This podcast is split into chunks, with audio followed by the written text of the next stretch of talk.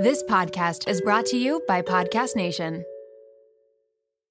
I can't believe I'm saying this. This episode is brought to you by LolaVie, an award winning hair care line by the one and only Jennifer Aniston. Why did Jennifer Aniston start a hair care company? Because she was tired of choosing between hair products that work and hair products that are actually good for us. But thanks to LolaVie, we never have to choose again. No silicones, no sulfates, parabens, or gluten, and of course, it's cruelty free and vegan. The glossing detangler and perfect conditioner are my personal favorites. Not only do they repair the look of damaged hair, but they also shield it from future harm. The first step to unlocking confidence in your dating life and your daily life is feeling confident about your hair. So unlock Jennifer Aniston approved hair at lolavie.com. And as listeners of Seeing Other People, you're getting an exclusive 15% off off of your entire order when you use code Seeing Other People at checkout. That's 15% off your entire order at L-O-L-A-V-I-E.com with promo code Seeing Other People. Please note you can only use one promo code per order and discounts can't be combined. After your purchase, they will ask you where you heard about them. Please, please, please support Seeing Other People and let them know that I sent you.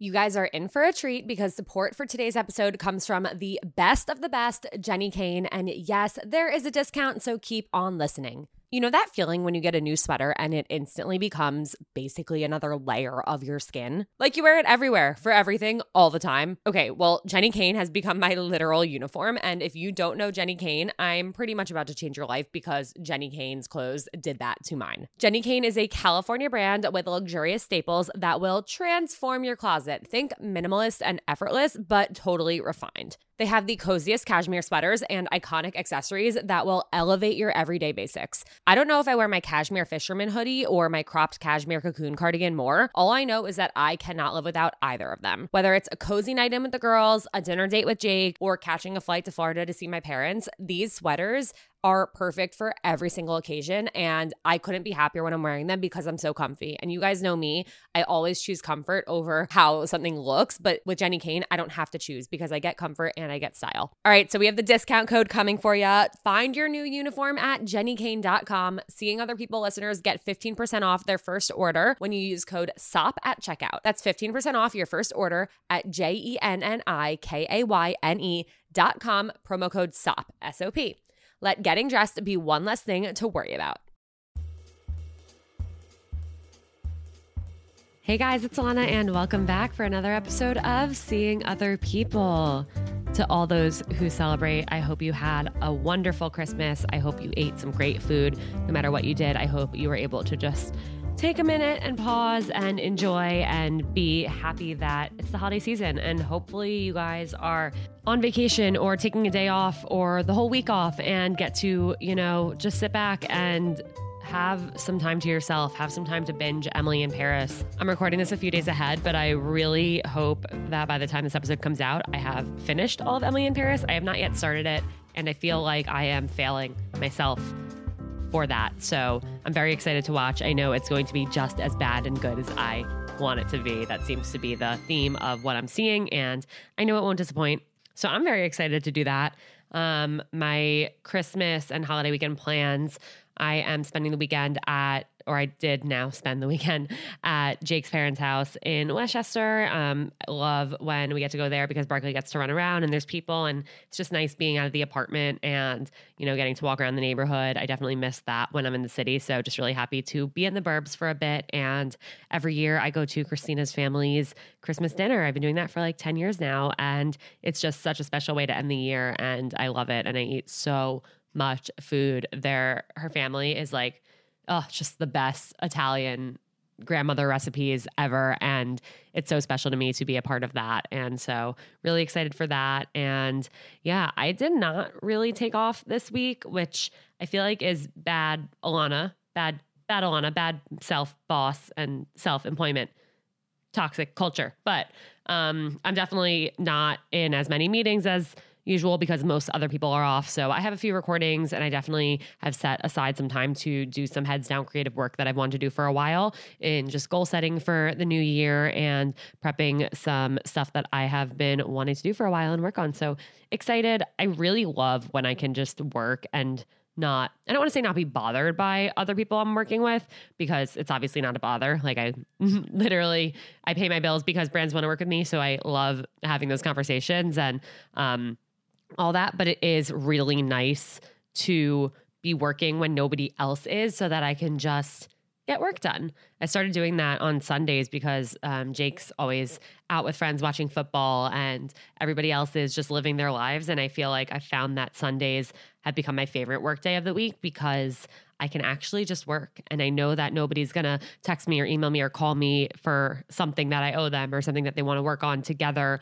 And so it's just been really nice to have time like that. So I'm excited for this week to just have some time to relax and be creative and get work done. I cannot believe it's New Year's. Oh, that brings me to New Year's. Oh my God. Guys, I fucking hate New Year's. It's like the most hyped up, overrated night ever.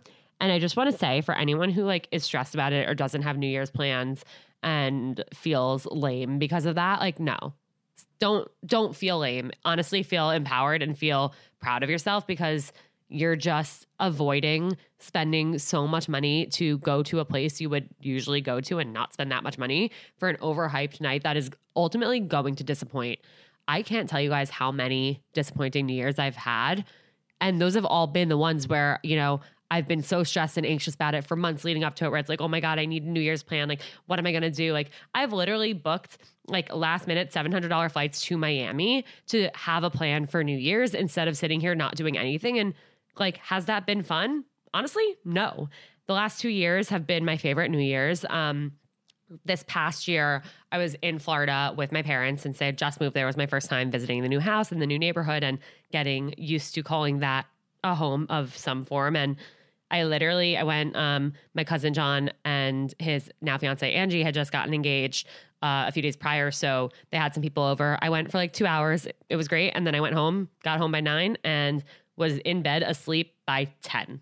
And that was my New Year's. And I woke up and it was January 1st and I was not hungover. I was not exhausted. I didn't do anything I regretted. I didn't spend all my money and it felt great. The year before that, I went with my friend from college, Liza, and her sister to a little house in Vermont. And we just went for that one night and we played some games. We, I think, cooked some food. We drank some wine and that was it. We, again, were in bed before 11. I think we had just like watched some movies and we went to bed early and we woke up and it was a new year and we were relaxed and rejuvenated and it was nice and we drove back. I really wholeheartedly hate New Year's and I just hate how much stress it causes people for no reason.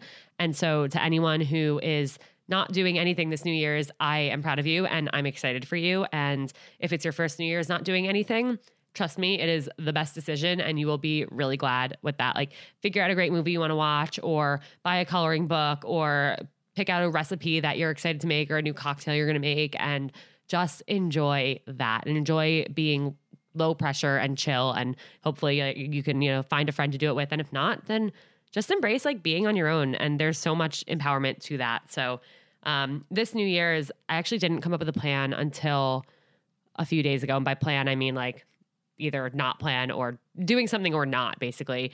Um, Jake just started a new job, so we weren't sure if he was going to have off for New Year's. So we weren't even sure if we were going to do anything. And so what we're ending up doing is Jesse, my old roommate, and her fiance Blaze, my other old roommate, uh, they are just going to have a few friends over to their apartment, which is my old apartment, and it's uh, 30 block walk or 10 minute drive or bus ride or subway. Um, and we're just going to go over for a few hours. Can't leave Barkley alone for too long, and their building doesn't allow dogs, so we can't bring him. So we're probably just going to go from like 9:30 to 12:30. Don't even know if we're going to stay past midnight. Um, just gonna have some have some food, have some drinks, super casual and chill and low key, and it's the perfect plan because low pressure, low key, low price point, and home early and convenient. That's the literal worst thing is like trying to get an Uber or a taxi after midnight on New Year's. It's like the most jacked up prices in the world.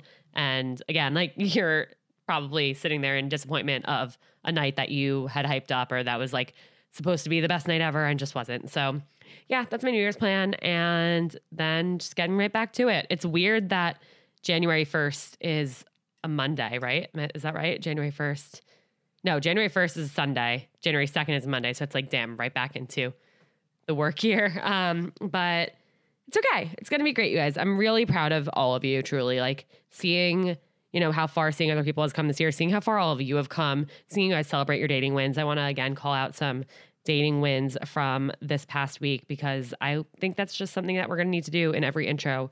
And I am endlessly proud of you guys as always.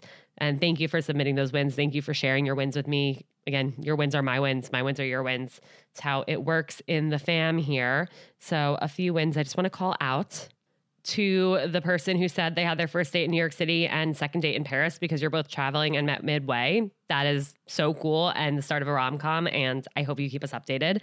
To the person who said, decided to put myself back out there for the first time in a while. Welcome back. I'm so glad you took time off and that you feel excited about getting back out there. And I am excited for you. Um, somebody said, We did a date night about our goals for the next three months on our three month anniversary.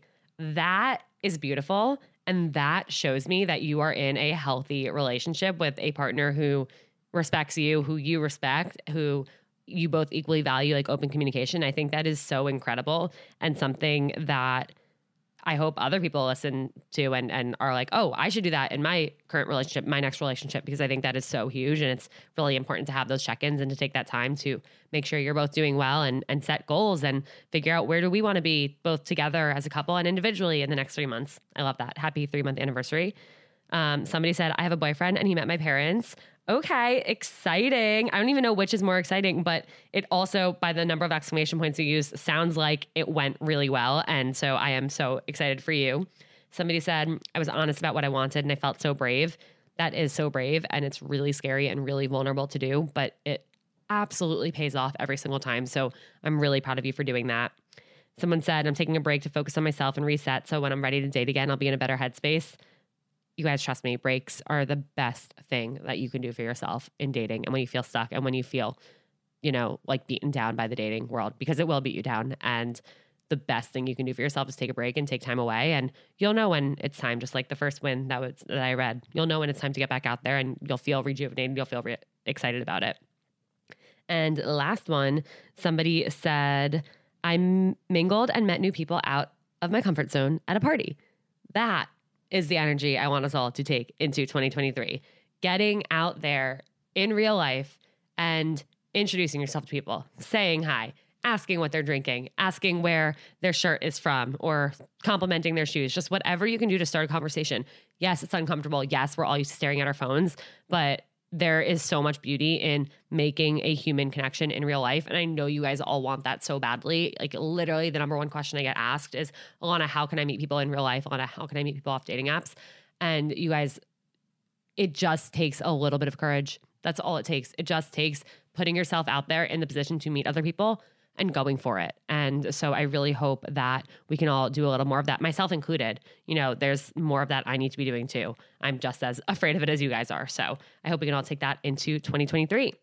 Today's episode, I am super excited about. We have Fatema Jivanjee-Shakir on the podcast today, and I can't wait for you guys to get to know her and to hear everything that she has to say. Fatema is a South Asian therapist, and she and I are going to discuss the nuances of South Asian dating culture, which some of it is very similar to what we experience, and a lot of it is very different. And I think it's really important to learn about those differences and learn what other people are experiencing. So, we discuss how there is so much shame and secrecy around dating in South Asian culture because people are expected to not date in their teenage years, but then instantly get married in their early 20s. So that is a huge thing. And obviously, we can all relate to, you know, feeling shameful or feeling like we have to be secretive in some aspect of our dating lives, in some aspect of our relationships and our journeys throughout since when we started dating or even just learning about romance when we were growing up. So it's a really important topic to talk about. We also discuss the intersection of food and body image with dating and relationships, which I know so many of us can relate to struggles with that. And um, Fatema shares advice on how to become more confident in your own skin and how to identify your own values so that you can live a life that feels right for you and not for anyone else. And I think that is so important because we feel so much pressure from so many different people, so many different expectations that society has for us to be a certain way, date a certain way, look a certain way, feel a certain way, talk a certain way, dress a certain way, act a certain way. And all that matters at the end of the day is that we're doing what feels right for us. And so I am so excited for this episode. I'm so excited for you guys to hear it. Before we get into it, I want to take a moment to say, you guys, we made it to the end of the year. And I don't know about you, but I have been reflecting a lot on what I've done this year and what I want for myself for next year. And I feel like I've drawn the conclusion that I'm pretty much down for anything as long as I know that I don't have to go out of my way for it. I'm going to have a great time, and whatever I'm doing is safe, legal, and comfortable. And that is why I love Jackpocket. Jackpocket is the app that lets you play official state lottery games right on your phone. Their mission is literally to create a more convenient, fun, and responsible way to play the lottery. So basically, all three of my favorite things. The Jackpocket app gives players an easy, secure way to order official state lottery tickets like Powerball, Mega Millions, and New York Lotto. And by helping today's players participate in the lottery, Jackpocket also helps state lotteries drive incremental revenue to fund essential state programs such as education, veteran services, natural resources, and more, which means that you're actually making a positive difference when you use Jackpocket. So let's go out with a bang to end this year and get a jumpstart on an incredible 2023. Get a free lottery ticket when you try Jackpocket. Download the Jackpocket app and use code PEOPLE at checkout to get your first lottery ticket free. Must be 18 or older to play. If you or someone you know has a gambling problem and wants to help, call 1-800-GAMBLER and please visit jackpocket.com slash TOS for full terms of service. Let's get into the episode. And we are here with the wonderful Fatima Javanji Shakir. Fatema, welcome to Seeing Other People. Thank you for having me. I'm so excited to be here with you, Alana. I am so excited to have you. And I was really excited when you reached out. You know, there are sometimes when people reach out to come on seeing other people, and I immediately am like, wow, this would be a topic that I have not explored and absolutely should be talking about and probably doesn't get talked about enough. So I'm really grateful that, you know, you went for it and and that I I got you on. So thank you. Yeah, well, thank you for having this platform. You know, I think dating and relationships can be so challenging and there's so many nuances to it and you offering a platform for people to share their stories to feel a sense of connection is incredibly important. So thank you for doing what you do. Thank you. I feel really grateful to you know have this platform and, and have people who care to listen. So i'm like yeah. as much as i can you know spread the good good love and and help people through that that's what i'm here to do so i just want to kind of start by getting a sense of your background. And I'm really curious, like, what led you to want to become a therapist, specializing specifically in South Asian mental health? Yeah, that's a good question. So I identify as South Asian myself. Um, I grew up here in the US. Um, and I often felt growing up like there were a lot of cultural nuances to my experiences that my peers didn't always understand um, and other adults in my life also didn't understand. Um, it was really difficult to have open and safe relationships with adults in my life, um, with adults who are within my culture. So, for example, parents, family members. Um, I was worried that the things I was thinking or the things that I were doing um, would be culturally frowned down upon. And if I went to adults who were outside of my culture, they also didn't understand some of those nuances that I was experiencing. Um, this showed up especially, you know, during teenage years when, you know, I started developing romantic and sexual interests, and it felt hard to know like where to turn for support. So that motivated a lot of my journey into therapy and, and working with South Asian folks. You guys know that I struggle with confidence. I'm always my biggest critic, and when I notice something about myself that I don't like, I can't stop fixating on it. I'm working on all of this, but it can be hard. A year ago, I noticed that my hair was thinning, and I was finding more and more strands of hair on the floor every time I would walk around my apartment. When I would look down in the shower, I would freak out at what I saw in the drain. That's when I opened up to my best friend, who happens to be a doctor, and she said two things that changed my life. The first was that she knows so many women our age going through the same thing. The second is that she told me to try Nutrafol. And so I did. Nutrafol is the number one dermatologist recommended hair growth supplement with over 1 million people seeing thicker, stronger, faster growing hair with less shedding. A year later and a month before my wedding, and I cannot believe the number of people who have been complimenting how long, strong, and healthy my hair looks. I never imagined that this would happen. And naturally, as a result, my confidence has transformed. I'm no longer self conscious when it comes to my hair. And honestly, that is a huge, huge, huge personal win for me. And you guys know I'm hilariously bad at sticking with habits and taking something every day or doing something every day. But with Nutrafol, building a hair growth routine is simple. You purchase online with no prescription required. Free shipping and automated deliveries ensure that you'll never miss a day. You'll see results in three to six months, and trust me, it is worth the wait. You can start so easily by taking their hair wellness quiz on Nutrafol.com for a personalized hair health plan based on your specific root causes. Take the first step to visibly thicker, healthier hair. For a limited time, Nutrafol is offering the Seeing Other People family 10 $10 off your first month subscription and free shipping when you go to Nutrafol.com and enter the promo code Seeing Other People. Find out why over 4,500 healthcare professionals and hairstylists recommend Nutrafol for healthier hair. Nutrafol.com, spelled N-U-T-R-A-F-O-L.com,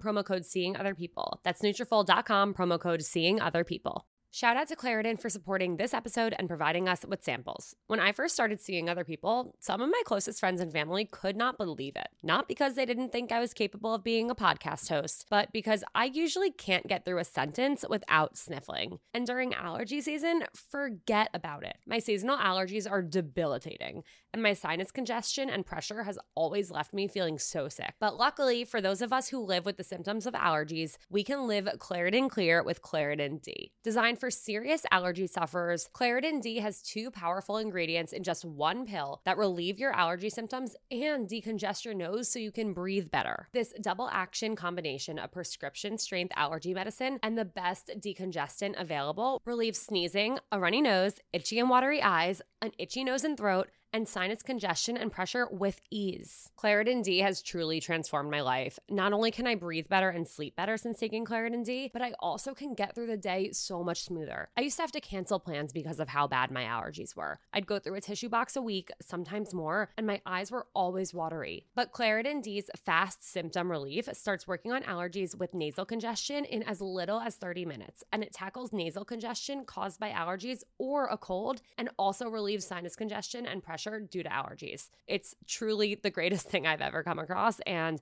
I am so grateful that I found it and started using it. Are you ready to live life as if you don't have allergies?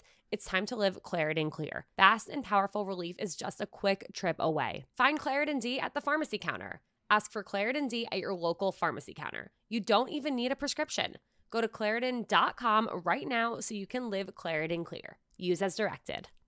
Brave the uncomfortable.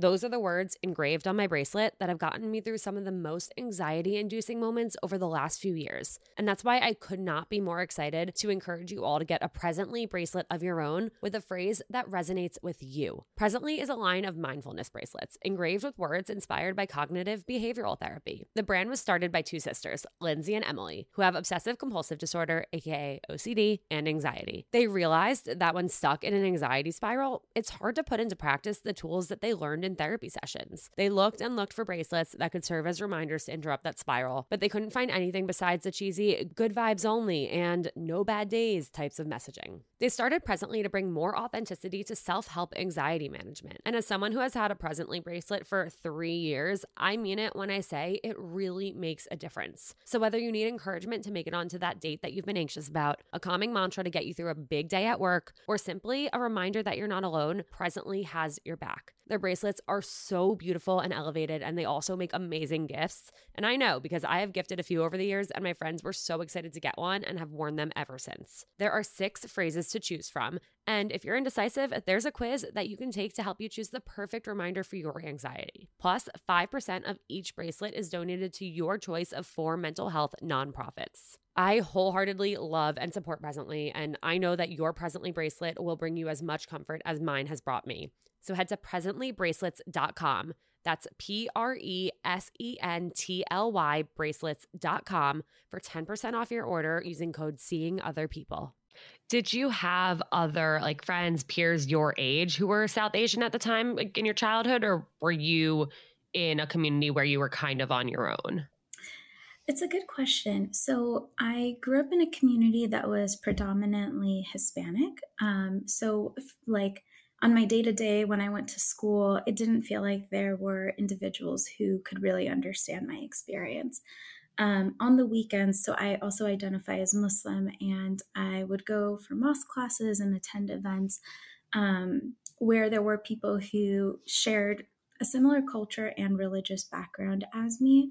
But I think for me personally, because I grew up outside of that community. I grew up in a place that was like an hour and a half away from everyone else. It was a lot more difficult for me to develop relationships with people who had that shared cultural experience. And so from a peer level, it, it also felt pretty isolated. And I think there was also that fear that if I share something and it gets out, then it may end up being a negative reflection on my family and you know really upholding your family's respect and honor is a big part of the south asian culture so i always had this kind of internalized fear that anything that i say to someone from my own culture could be a poor reflection on my family that's a lot to hold yeah. on your shoulders as a child yeah it was it was hard. yeah, I I can only imagine. Um, okay, so I know you also specialize in eating disorders and body image, which is another reason I'm super excited to have you here. These are topics that come up all the time when it comes to navigating modern dating mm-hmm. and relationships, and obviously our mental health. How did you become interested in that? Like, what brought you to want to study that and and kind of combine the two? So, a lot of that was tied into the multicultural experience that I had, both growing up in my community, but then spending weekends um, predominantly at my mosque. So, I saw that in high school, a lot of my Caucasian friends and peers were starting to get diagnosed with mental health problems, with eating disorders, and getting support. Um, whereas my non white peers, both at school and within the mosque, who are also struggling with their relationships with food and with their body, um, weren't getting that same level of support. And it felt like part of that was due to, you know, cultural stigma, um, as well as there being a lack of understanding around like the cultural nuances surrounding food and body that I think made it more difficult for people to realize that these individuals were also struggling and in need of help and so for me a lot of the motivation was i wanted i wanted to be a provider who could understand that for people who had shared identities yeah. Is that like you mentioned before, you know, not wanting to do anything that would like sh- put shame on your family? Like, would that be something that if that got out, that, you know, you had a, an eating disorder were getting help for that like is that something that would embarrass the family?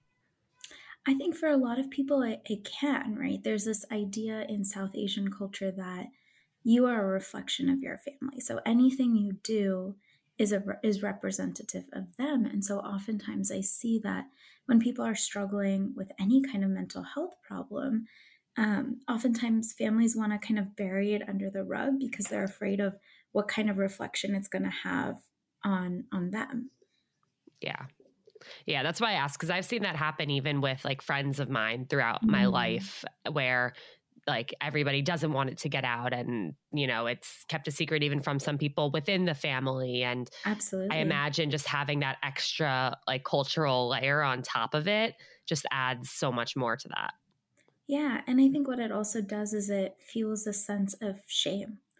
Yeah. Right. That that your struggle is something that's shameful and fuels the secrecy. And eating disorders often thrive in this idea of secrecy. So it can be really detrimental to someone who's already struggling. Yeah, who wants to just, you know, work towards recovery, but also not have to have that shame for who they are and, and what's happened to them.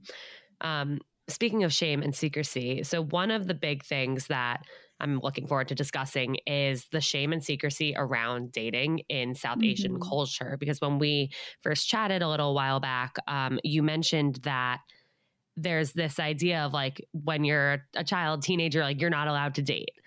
And then suddenly you're expected to get married. And mm-hmm. that's just such a mind blowing concept because how do you get from that? Like, how do you get from step one to step two there. so, like, where does this idea come from? Where, like, what's going on with all of this? Yeah, so there's a lot of different kind of elements to break down here. So feel free yeah. to stop me along the way and ask questions. But, you know, in a lot of South Asian subcultures, it's frowned upon to date. So when parents find out that their kids are dating, they might say things like "lo kya kenge," which in Hindi means what will people say? And there's different versions of this in different South Asian um, languages as well. Um, and so, because there's, like I said earlier, so much focus on your actions being a representative of your family, parents are often afraid that, you know, people are going to gossip about you. Um, it's going to be a poor reflection on the family. And so then a lot of people end up dating in secrecy, right? So you won't post about it on social media. You might make up stories about what you're, who you're hanging out with and what you're doing. Um, and, which can lead to a lot of deceitful behavior, right? So that you can spend time with your partner. And this can lead to feelings of guilt um, it can lead to feelings of lack of safety because you also don't have trusted adults to talk to about your relationship. Um, there can also be this feeling of living a double life, right? Because part of your life involves your partner, the other part of your life doesn't. Um, and so when we think about this from the lens of eating disorders, right, sometimes eating disorders develop as a way to kind of navigate stress, shame, guilt. Um, and that can really come up in, in this context if it feels like you're living a double life um, and trying to contend, contend between living for yourself versus living according to other people's expectations. Um, and I think, you know, the part around like, okay, so I'm not allowed to date, but then when I'm in my 20s, I'm supposed I'm supposed to get married. Um, it's a very challenging expectation, right? Because your parents will, for the longest time, not want you to be in any kind of romantic relationship, may frown down upon you talking to others who could be potential romantic interests. And then all of a sudden they're like, okay, when are you getting married? When are when are you having babies? And you haven't had a chance to perhaps explore like what does a partnership even look like to you? what's important to you and someone that you want to spend your life with. And so right. I think this then puts a lot of pressure on people to not only begin to have romantic partnership, but also like to figure out what they want in someone and what they want their life to look like at a time where they're very much still going through a lot of psychosocial and biological development, right? In your 20s. Like our brains aren't even fully matured until we're 25, 26. I was so. just about to say that. That was literally about to come out of my mouth. Yeah. Yeah. Is is there in South Asian culture is like is matchmaking a thing? Like are the parents or the families involved in setting their children up or is it like well now suddenly you have to go find your spouse like go find them? So there's a lot of matchmaking that's still involved. I think historically arranged marriages were really common. I think in present day it's more like semi arranged where um, family members may be like, okay, like these might be potential good partners for you. Why don't you meet them and then decide? So there is a little bit more, I think, autonomy now than there were in in previous generations. Um, and I think for some people that works really well. I think for others, what can be hard is if you're constantly living under this shell of trying to make choices that you feel like are what's going to best represent your family, your parents might not necessarily know like who you are and what's really important to you because they're seeing the version of you you're putting out. And so yeah. that's where that matchmaking might not be as helpful for someone. I feel like the show Never Have I Ever does a really good job of showing this. Like everything you're saying, it's reminding mm-hmm. me of what's her, her Devi, I think is her name. Yeah. Yeah, it's reminding me of that where like she ha- she's not allowed to like date or go out or do these things, but she's doing them anyway and like rebelling, and then she like feels guilty for doing it. But then exactly. you know the pair like the mom finds out and like it's hard for her, but she does want to be supportive, but like doesn't really know who her daughter is. Yeah, like it's all of that. Exactly, because there are these pieces that she might not have felt were safe to share about herself with her mom because of yeah. those underlying cultural expectations. And so I think what's really nice that we get to see in the show is that the mom does get to see elements of her daughter and begin to truly understand who she is and, and what she's experiencing. And when that happens, I think it's beautiful and I think we have to realize that not everyone is afforded that opportunity. Yeah, I definitely cried at multiple times when the mom like is showing up for her because it really is like you want her you're rooting for her the whole time sometimes they make it hard for you to root for her because mm-hmm. of some of mm-hmm. the decisions that she makes but like just seeing at the end of the day like she's been so afraid of like you said like embarrassing her family but like her mom just wants her to be happy in the end. And it is cool to see the contrast also with what Devi goes through versus her older sister who is probably sticking with like the more traditional route mm-hmm. of things in her relationships. Yeah. Yeah. yeah. How much harder does it get for somebody to maybe you know stick with these more traditional ways of doing these things when they're surrounded by different cultures and fewer you know south asians or, or people who also understand and they're kind of just like thrown into you know a predominantly white like mm-hmm. community it can be so hard um, because that brings up the added layers of like intercultural and interreligious dating, right? Mm-hmm. Um, I think oftentimes when people immigrate to new lands, there's this desire to hold on to the culture and the customs and the traditions of your homeland because you no longer have access to those, right? And so, you know, for um, for people who are children of immigrants, they might experience their parents not really being that supportive of them you know adopting more western culture because they want their kids to hold on to to that home culture. Um, and so that might then also contribute to their children hiding relationships hiding facets of, of their life. Um, and then when you add in kind of the layers of, of culture and religion so in in a lot of South Asian cultures, and this may not be every subculture, but there's a lot of um, gender dynamics that play into relationships. Um, and so oftentimes parents are more open to the idea of a male identifying child, um, you know, perhaps dating someone who's outside of the culture or outside of their religion. Um, and they might be less open to that if it's a female identifying daughter. And the reason is because in a lot of South Asian cultures, the idea is that if a girl gets married, she now belongs to the to the family of her traditionally what would be her husband. And so the idea is that she's then expected to adopt the, the customs and the culture and the practices of the spouse's family. And so if a daughter is is now dating someone who is not South Asian, doesn't have the same religion, parents often become really fearful that the culture is going to get washed out. Raise your hand if you have dating anxiety.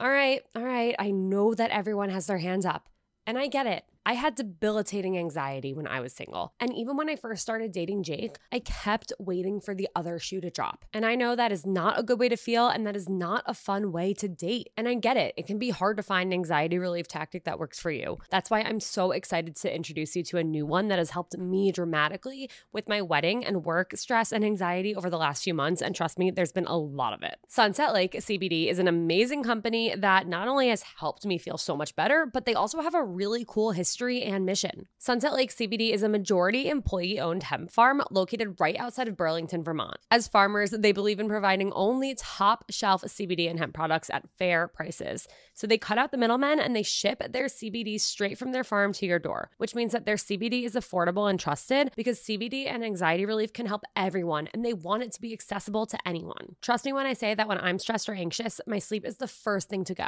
But despite everything I have going on right now, I've been taking a sleep gummy before bed bed, and my sleep scores on my Oura ring have been through the roof. Plus, I'm finding myself relaxing more at night and being able to turn off my work brain and my anxiety with the help of their CBD gummy bears and reishi infused chews. Whether you want to sleep better, relax better, focus better, recover better, or anything in between, Sunset Lake CBD has something for everyone. So check them out today at sunsetlakecbd.com and use code SOP for 20% off your order. That's code SOP for 20% off. Farmer owned, Vermont grown Sunset Lake CBD.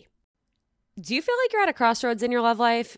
Maybe you're in the thick of modern dating, or you're wondering if the person you're with is your person. Whatever your situation, I have the perfect podcast for you. It's called Dateable, your insider's look into modern dating, hosted by Julie Krafchick and Yue Xu. They talk about it all from why you're choosing the wrong partner and how to stop, to how to actually go from matching on the app to getting on a date, to securing your anxious attachment and everything in between. Julie and Yue have been on Seeing Other People, and I've been a guest on their podcast too. So if you're looking for a great starting point, check out my episode of Dateable, season 15, episode 10 Is it chemistry or anxiety? Guys, this podcast is incredibly relatable, insightful, and oftentimes hilarious. Wherever you start, Dateable will help you feel inspired to date differently and create a love life that works for you. You can subscribe and listen to episodes on Apple Podcasts, Spotify, or wherever you listen to podcasts every Wednesday and Sunday. So check out Dateable and thank me later. But in a way, if the person that their daughter is dating has different cultural beliefs, that other family might not believe, like, well, she's now ours. Mm-hmm. I but agree. That's confusing. Yeah. That is really confusing, right? But but parents are often operating from their own cultural yeah. ideas, right? And they might not yeah. consciously realize that that's why they're seeing it in this way. Yeah. I, in a way, I relate to this, I think, on a much lesser scale, but I'm Jewish and I come from a predominantly Jewish community. And I was raised, you know, being told that it would break my parents' heart if I ended up with somebody who wasn't Jewish. And mm-hmm. for me, that, like, I, I love the traditional aspects of Judaism. I love, you know, spending time with my family around different holidays. I'm not a very religious person. So for me, on one hand, like, yes, I do feel very connected to other Jewish people, but I felt my whole, or at least like while I've been dating for probably the past 10 years, like this extra added weight of like, well, what if I meet somebody who isn't Jewish? Like, mm-hmm. I don't really want to break my parents' heart, but if I meet somebody who I love, like, wouldn't they be happy for me to have found that? But I guess not. It's like been this kind of confusing thing to navigate where ultimately I would prefer to find somebody Jewish, but I don't want to close myself off to yeah. the rest of the population. Yeah. And, and that makes absolute sense, right? Because oftentimes what we fall in love with, what we love about other people are more to do with their characteristics, their personality, right? Not their religion. yeah. Us, you know? yeah. I think things like culture and religious practices can impact kind of alignment on like your day-to-day practices and the way that you view certain things but it doesn't necessarily change like your personality and what you bring out in someone else yeah. So, okay, going back to what we were talking about before with, you know, you enter your 20s and suddenly mm-hmm. you're expected to get married. For someone who is kind of struggling with that or doesn't feel ready or, you know, wants to take time and date, how can they approach this or try and explain this to their family? Mm-hmm. So, I think what can be helpful is talking to your family from a place of love and understanding. So, oftentimes in the cultures that our parents grew up, um, a woman's life in particular was often focused on marriage and childbearing because they might not have been allowed to per- pursue something like a career and education um, aka things outside of the home.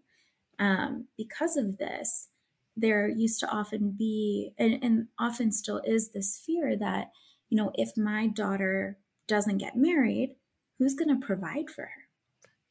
Right? Like, because parents aren't going to be around forever. And so there can be this urge in in family members to get especially a daughter married sooner rather than later which then also puts pressure on the families of people who identify as male because there are all these individuals who are wanting to get their daughters married right and this doesn't even take into account you know talking about non-binary relationships or, right. or any of that because this is a very um, the lens that we're looking at it right now is a very heteronormative lens that often exists within south asian cultures um, but yeah so one I think that's what's fueling a lot of these expectations, right? Because if the child gets married, the parents are going to feel content and happy because they no longer have to worry about that child's livelihood and financial security.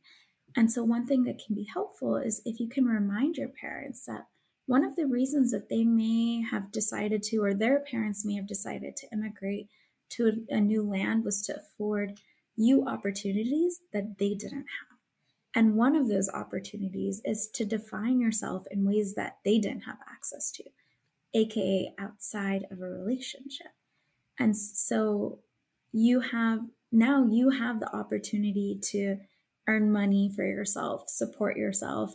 And that means that marriage doesn't really have to be the end goal anymore in the way that it might have been in the past. Yeah, so it's kind of, you know, taking that point of like why they came here and why they wanted you to to be raised here and saying like, well, I can do more and I have mm-hmm. these goals and these dreams and that doesn't mean I'm not going to get married. It just means that maybe in a few years or maybe mm-hmm. when I mm-hmm. find the right person, but I'm not going to just rush into it. Exactly. Yeah. In your personal experience, is there anything like any way you kind of navigated this situation that you particularly felt really good about, or would you have wanted to do differently in hindsight? I think something that was really helpful for me was creating space for self exploration, right? So when I was 18, I went away to college. I was originally from Illinois. I went to school in Pennsylvania. And that really gave me physical space to be able to understand like who am I? What do I enjoy in other people? Like not just in a romantic context, but just out of relationships. What's important to me? What are my values? Um, and it allowed me to do that in a way where I wasn't constantly fearful of how is this going to reflect on my family because I was no longer around the community that my parents were a part of. And I know some people might see that as like, oh, well, that's escaping, that's running away. But I think really what it was was like saying, okay, I'm going to carve out some space for me. And I want to come back to my family. I want to be a part of my community, but to do that in a way that feels good to me, that feels authentic to me, I need to know who I really am first. And so I know not everyone may want to move away from home, may not have the opportunity to do that. But I think there can be smaller ways in which we can create that space for self exploration, right? Whether that's journaling, maybe um, carving out some time where like you can truly just be alone, right? So one of the things could be like waking up early in the morning before anyone else is awake. So you can like have an hour to yourself to just be and like think about yourself can be really helpful. Yeah, I love that. And I think, you know, that reminds me of living with my parents during COVID and mm-hmm. just feeling like I was always like everything I did, I was just being watched or like yeah. was never actually on my own. And I remember like there were a few times I would just take walks to the bottom of my driveway so I could like dance around to a song like mm-hmm. for five minutes just because it gave me the sense of like freedom and independence. Sit in your car for a couple of minutes. Yeah. Right. Like find little ways where like it can just be you. Yeah. Exactly. Think, yeah. I love that you did that, by the way. it was honestly like the best part. like I remember it so vividly and I remember some of the songs too. And it just like I needed it. It was mm-hmm. the biggest release ever. Mm-hmm. It was like, okay, I can't be at a concert. I can't be with friends. I can't go do anything, but I can walk to the bottom of my driveway, blast music in my headphones and dance. There you go. car, cars can go by and see me. I don't care. I think showering but, can be another one of those like ways that we can take space for ourselves, right? Take a bath, take an extra long shower so you can just have a little bit of time for yourself. Exactly. Yeah. I think it, it is so important to your point of just, you know, finding some aspect of freedom or, or independence in order to explore who mm-hmm. you are. Because I think for so many of us, we don't get to really figure that out for a very long time, truly, like yeah. on our own. Yeah. And I think that's where social media has had such an interesting impact because for people who maybe don't have the freedom to do that in a physical capacity, right? Like maybe they're not allowed to travel or go out as much as they would like to do this exploration. Social media offers an opportunity to read different things, hear different perspectives to really see like what resonates with you. Yeah, and to learn about different types of people and cultures and, you know, different ways people have embraced their culture or you know, kind of steered away from it. So I think that is a really good point.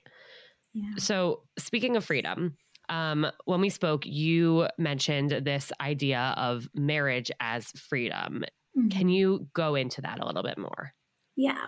So, for many people, especially those who um, identify as female in the South Asian culture, um, will often hear parents say things like, "You can do whatever you want when you're married, but as long as you're under my roof, it's it's my rules." Right? So, once you're married, you can eat what you want, you can wear what you want, you can do what you want when you want. Um, and so, I think statements like this imply that marriage is the path to freedom it's how you get out of being controlled and being caged in. And so I think a lot of people who identify as South Asian then pursue marriage as a way to gain that freedom from parental rules, um, which can lead to less thoughtfulness about picking a partner because you might be in this hurry to find a partner rather than finding the partner that's right for you. Um, and I think marriage can offer some sense of that freedom, right? But it might not be a long term solution. Um, so sometimes people go into marriages and feel like they're still bound by rules. In South Asian culture, when you marry someone, um, you don't just marry them, you marry their whole family. Family. And so oftentimes it can feel like, you know, your in laws have a lot of say in, in your life. Um, it can feel like your partner has a lot of say in your life, which can lead to that feeling of continuing to kind of be um, caged in and controlled. And that can actually contribute to um, developing an eating disorder or disordered eating when you're looking for control because you don't have it in, in other areas of your life. Did you watch Love is Blind? I did. okay. So don't worry, no spoilers here, but I think this is such an interesting example of you know you marry me you marry my family because we have we did see that i mean mm-hmm. this season in particular but in, in every season on uh, this show where you're meet it's two people who literally just met and are now getting mm-hmm. married and the families do get involved rather quickly and there are different cultures and different family dynamics at play and it is so interesting to see how the parents in particular are reacting and if they're embracing this new person if they're like accepting of the situation or if they're like completely shutting them down. And there were some people who were like this is not how we do things. Like i'm not coming to this wedding. And there were other people who was like who were like well this person needs to embrace our culture and all of the mm-hmm. things that we do if they're going to be a part of this family. Um there was one couple where even you know, the mom and the sister of the groom said to the the bride, like, you can't do anything to embarrass our family. You need to know that when you're walking around, you're a representation of us right now. And mm-hmm. seeing her face, like her reaction to that was like, what the fuck? Yeah. And that was so interesting to see. And just to learn from like how different cultures actually are and how some people like are so down for that and others are so not. Yeah. And it can place a lot of pressure on the person who's marrying into a family because yeah. you're navigating a new marriage, right? Even if you've been with someone and dating them, being married to them can look different, right? Then you're navigating like all these new family dynamics, how the rest of the world is now looking at you. And it can feel like so much pressure to feel like you are carrying all this weight of like what everyone else thinks. And it can be easy to kind of lose yourself in that process. Yeah. And there's also a big learning curve. Yeah. You know, you might want to make it work so badly and be so okay with, you know, joining this other person's family and representing them and immersing yourself in their culture, their religion, but it still takes time and mm-hmm. a lot of effort and energy and you're probably going to make mistakes along the way mm-hmm. and not you're not going to know everything for a very long time and i think that like it's almost like the expectation is that you'll snap your fingers and just get it exactly and it yeah. can be so much harder especially like if the family dynamics and the family's like individual culture is different from the one that you grew up in, right? Even yeah. if you're from the same culture, there can still be nuances within each family. What one family considers respectful, another family might consider really disrespectful. And the only way that you can learn some of that is by by doing. And it can be hard to to kind of feel the repercussions of that. Totally. I've even seen that, you know, amongst people I know where one person, their family grew up like helping clear the table every night and, you know, sitting at the table for like an hour after a meal, just chatting. And, and the other one, like, won't like doesn't lift a finger and mm-hmm. it, you mm-hmm. see how that clashes and it's not to say that the person who doesn't lift a finger is rude it's just not the way they were raised it's just different it's just different and that's like one of the hardest things about dating and relationships kind of you know what you said in the beginning like it's so hard but then there are so many nuances that make it even more difficult. And the thing is that you often don't know that these nuances exist until you see the differences arise right? It's not like i think it's really hard to when you're like going on a date with someone and asking them like okay do you how all like clean up the table together or not. You know, like you don't right. always know what do I ask for until you see that like, oh wait, that's that's different. Um, and I think that's the thing about relationships is like we're always learning new pieces of information about each other, about each other's experiences, families, etc. Yeah, and it's like oh, you don't sit down on a first date and say, "So, what are your family dynamics?" And it's also on the flip side of that, like the per- other person might not realize that what they do and what they've always done and always known is different from what other people do because all we know, like, say it to you, right? Like to a certain extent, what we know is our experience, mm-hmm. yeah. and so we might not even realize that something that is so second nature to us could be so unfamiliar and foreign to somebody else. Exactly. And I think, yeah. especially if you're looking at like intercultural or interreligious relationships, that's even more heightened. Yeah, for sure. Okay, you mentioned that, you know, in seeking this desire of freedom and of, you know, self expression, that's where it can kind of get tricky with people developing possibly an eating disorder or a negative relationship with food how does I, I want to talk more about the intersection between food and like body image and relationships obviously in south asian culture but in general as well. Mm-hmm. yeah um, so let me think where where to start. So i think the first thing is that you know i think in a lot of cultures there can be expectations about like what the ideal body is.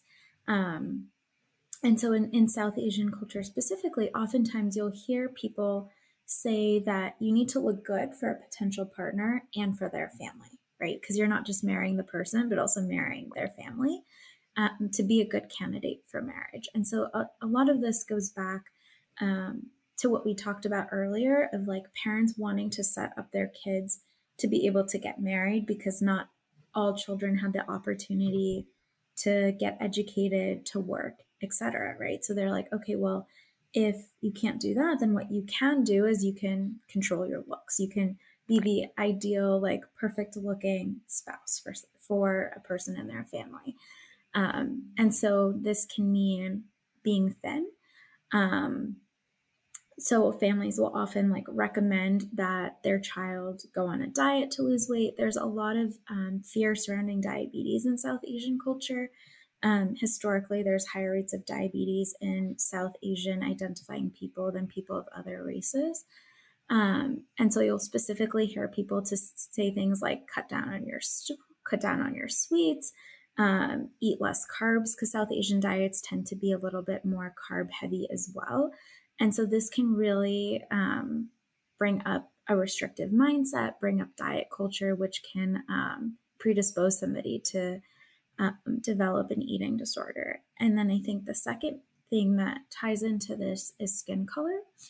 Um, so, historically, having lighter skin has been equated with being more valuable in South Asian culture. And historically, this is really tied to colonialism because when the British invaded um, in, invaded South Asian territories, um, the hierarchy was kind of seen as like the British who were white were seen as elite, and they didn't do any field work or farm work, so their skin was also lighter. And so, if you're mm-hmm. someone who has darker skin, it's often equated with being of a lower socioeconomic status because it means that your ancestors were probably the ones who were working out in the fields in the hot sun. Um, and so, you know, having lighter skin is seen as being more valuable. And so people are often told, like, okay, stay out of the sun so you don't get dark. Um, use fair and lovely products to try to lighten your skin. Um, hair removal, like off of your body, is another thing because it can make your skin pigmentation look lighter. Um, but skin color is really hard to control. And so when people can't control that, they then sometimes turn to things like dieting and restricting as a way to, to try to yeah. control what they think they can control about their bodies.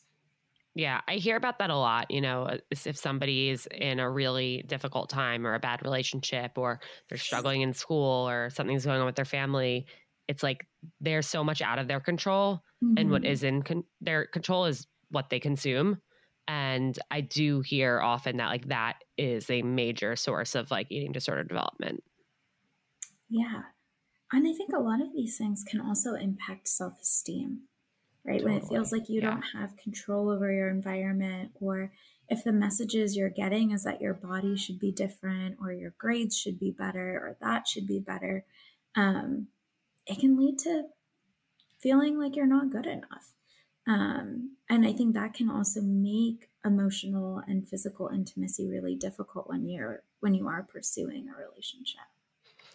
I imagine also, you know, anyone who is of South Asian culture who or anyone who is South Asian being in a community that's not predominantly South Asian, that could also make it so confusing in terms of like, well, what should I look like? Because mm-hmm. if everybody thinks that there's something different equals attractive or equals perfect, whatever it may be, like, how do you navigate that? You know, I, I watched an interview recently. I, I forget who it was with, but it was somebody who, someone like a white girl, and someone I think who was from somewhere in Asia. And she was saying it's like, yeah, like people are getting plastic surgery to make their lips smaller there. Meanwhile, mm-hmm. people here are getting plastic surgery to make their lips bigger. Mm-hmm. Yeah. And what you said actually reminds me again of, of Love is Blind. So there was um, Zanab and Cole were one of the the yeah. couples, right? And so Zanab is. I don't know how. I don't know what ends with them. I am not at their wedding yet, so don't spoil. okay, I will not spoil the ending. Okay, but it, I think what I'm about to say is like yeah. Things that show up. I know. Throughout. I know what you're gonna say. Okay, yes. keep going. Um, so Zanab is is Pakistani and grew up predominantly surrounded by Caucasian people. Um, and in her relationship with Cole, who is also white. Um, I think there's a lot that comes up around like, is he going to be attracted to her? Right? Because she looks different from the people that he has historically dated. Her skin color is different. There's there's so many things about her that are different. And I think that brings up a lot of the internalized colonialism, right? That she's experienced that other people in her life have experienced that then also contributes to her her difficulty with self-esteem and then overall impacts their both emotional and, and physical intimacy in that relationship yeah there's one thing that I'm, I'm so glad you brought this example up there's one thing that he said that i remember it, it made me feel like he does he, he did want it to work but he was like I proposed to a girl named Zanab. Like, did I didn't think you were going to be like white and blonde you mm-hmm. know?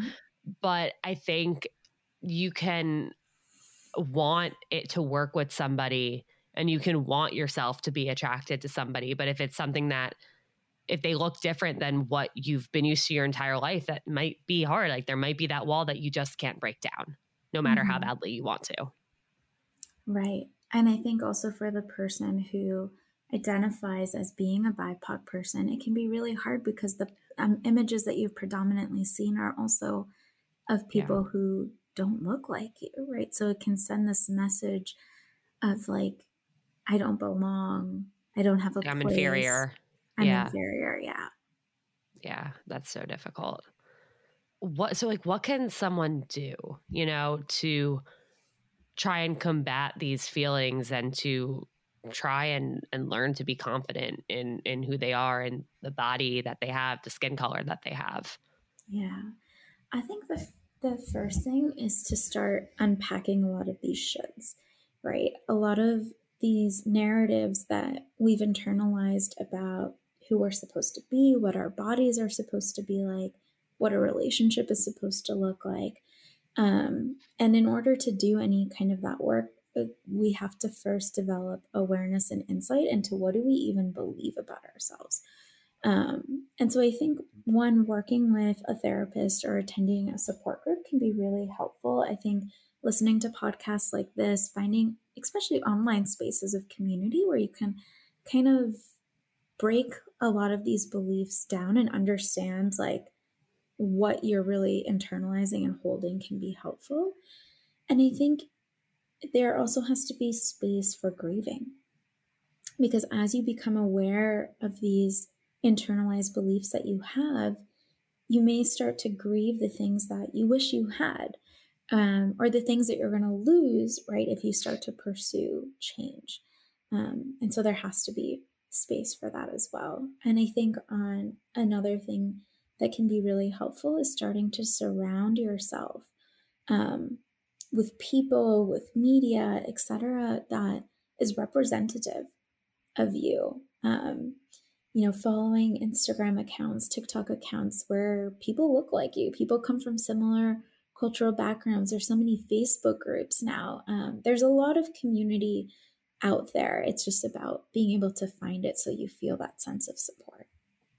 Yeah, I think that is so incredibly important. Like realizing that you have the power to consume what you want and not consume what you don't want to a certain extent. But mm-hmm if there are accounts that you follow or people that you follow that you see them post and it for some reason whatever reason that is makes you feel less than you can click that unfollow button nobody is forcing you to keep watching their content you know yeah. it's and at the same time on the flip side of that like there might be so many people out there who do look exactly like you who have like similar characteristics, similar passions, similar hobbies, similar cultures, whatever it is, like surround yourself with those people who will make you feel like you belong.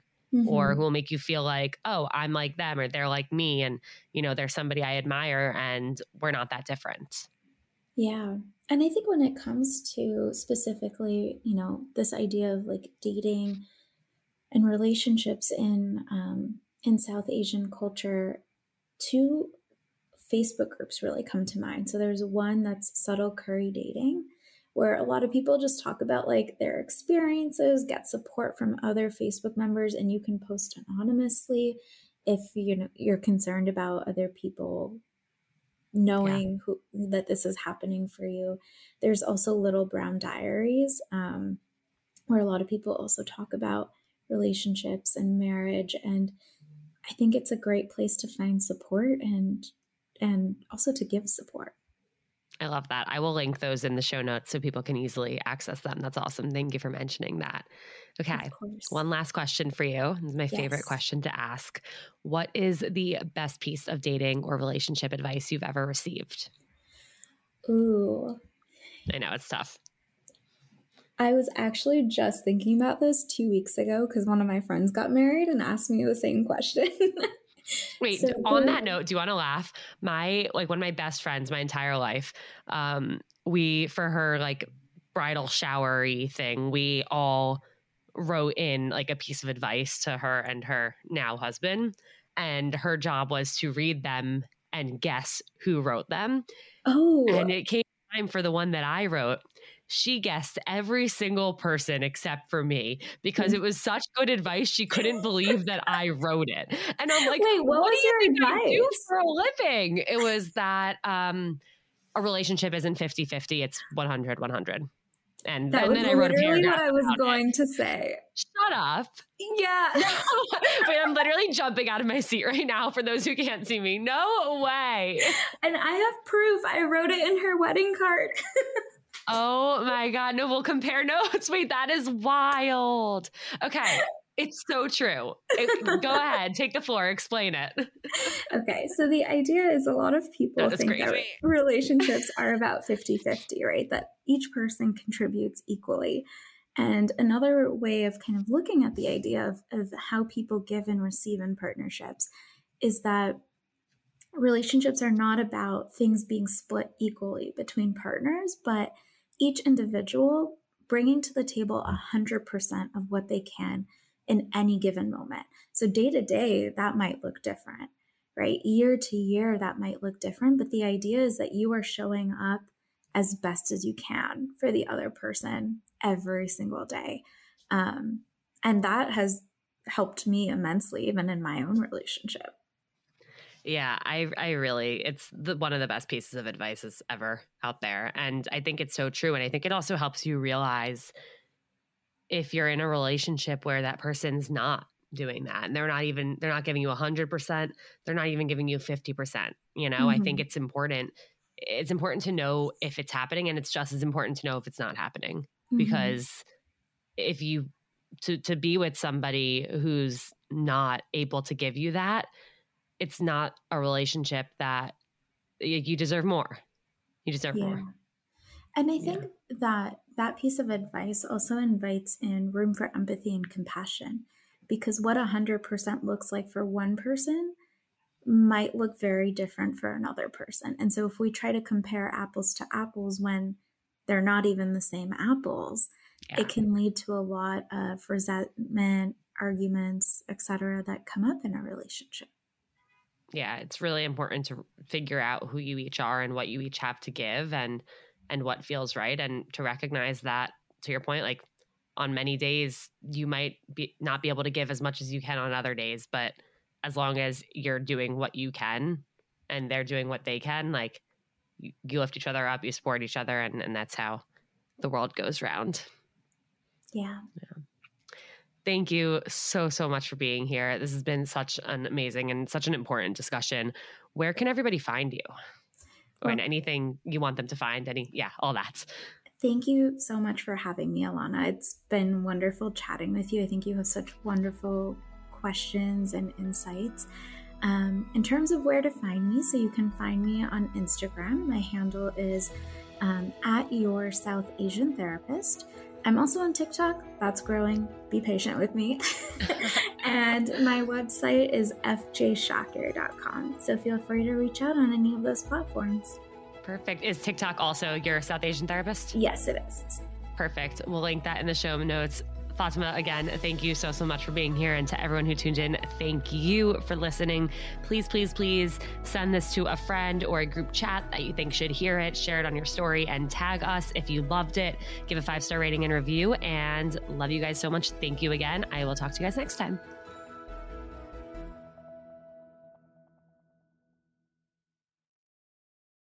Mads, I am obsessed with our brand pillars.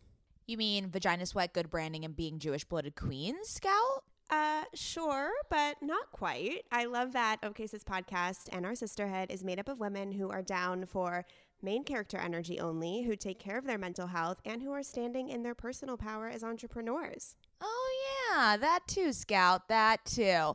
We should probably introduce ourselves. Hello, everyone. I am Mads, And I am Scout. and we are sisters IRL. Join us on OK Sis podcast every Monday for some sisterly banter, nourishing mental health, a whole lot of silliness, and inspiring interviews from the raddest female guests in the game. We promise it'll be a good time. As long as you don't get too loud, Mads. Welcome to the sisterhood!